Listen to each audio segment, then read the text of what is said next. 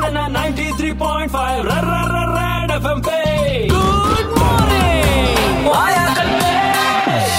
सुनने में आ रहा है, अब जल्दी एमआरपी से ज़्यादा कीमत पे माल बेचने वालों को दो साल की सजा और पाँच लाख रुपए का जुर्माना लग सकता है, लेकिन एक मिडिल क्लास वाला तो एमआरपी अपने हिसाब से डिसाइड करता है। ब्रांडेड है, फिर तो महँगा हो गई। क्वालिटी खराब है, फिर तो एमआरपी पे नहीं खरीदना। और कुछ लोग तो ऐसे होते कि कटरीना बेच रही है, खरीद लो। लेकिन कुछ चीज़ें मार्केट में एमआरपी से भी ज़्यादा भी बिकती है। शराब, सिगरेट तो छोड़ो, दवाइयाँ, नौ रुपए पच्चीस पैसे एमआरपी लेकिन दस रुपए वसूले जाते हैं। तो इस सिचुएशन में क्या किया जाएगा, यही जानने के लिए मैंने कॉल लगाया महेंद्र असोपा साहब को, जो की खुद कंज्यूमर कोर्ट रीडर है। इसमें क्या करते हैं, कुछ पैसे के लिए उनको और सर्विस देते हैं पेपरमेंट दे देते हैं वो भी एक तरह का खतरा है। तो इसमें कभी किसी ने सवाल नहीं उठाया कि अठारह पैसे पच्चीस पैसे तीस पैसे वाला क्यों चलता है? नहीं ऐसा हुआ नहीं है। जैसे पेट्रोल का भी आप भाव देखेंगे ना इसमें भी कितना है अस्सी रुपए बरानो पैसे। कहाँ से आएँगे? कौन लाएगा? तो फिर उसमें क्या करते हैं अपन भराते हैं हंड्रेड रुपीज़ का। ये एक तरह से आम उपभोक्ता के साथ में छला हुआ है। और इसके लिए हालाँकि आवाज़ उठाने की जो भी इंस्ट्रक्शन होंगे जैसा वनेबल बैठते हैं वो उसको अपना फैसला देंगे तो बस किसी भी किस्म का फ्रॉड हो रहा हो सवाल तो आपको उठाना पड़ेगा। क्योंकि सवाल उठाने वालों को ही जवाब मिलता है मन में दबा के रखने वालों को नहीं। सुनिए morning number one RJ Kalpesh के साथ।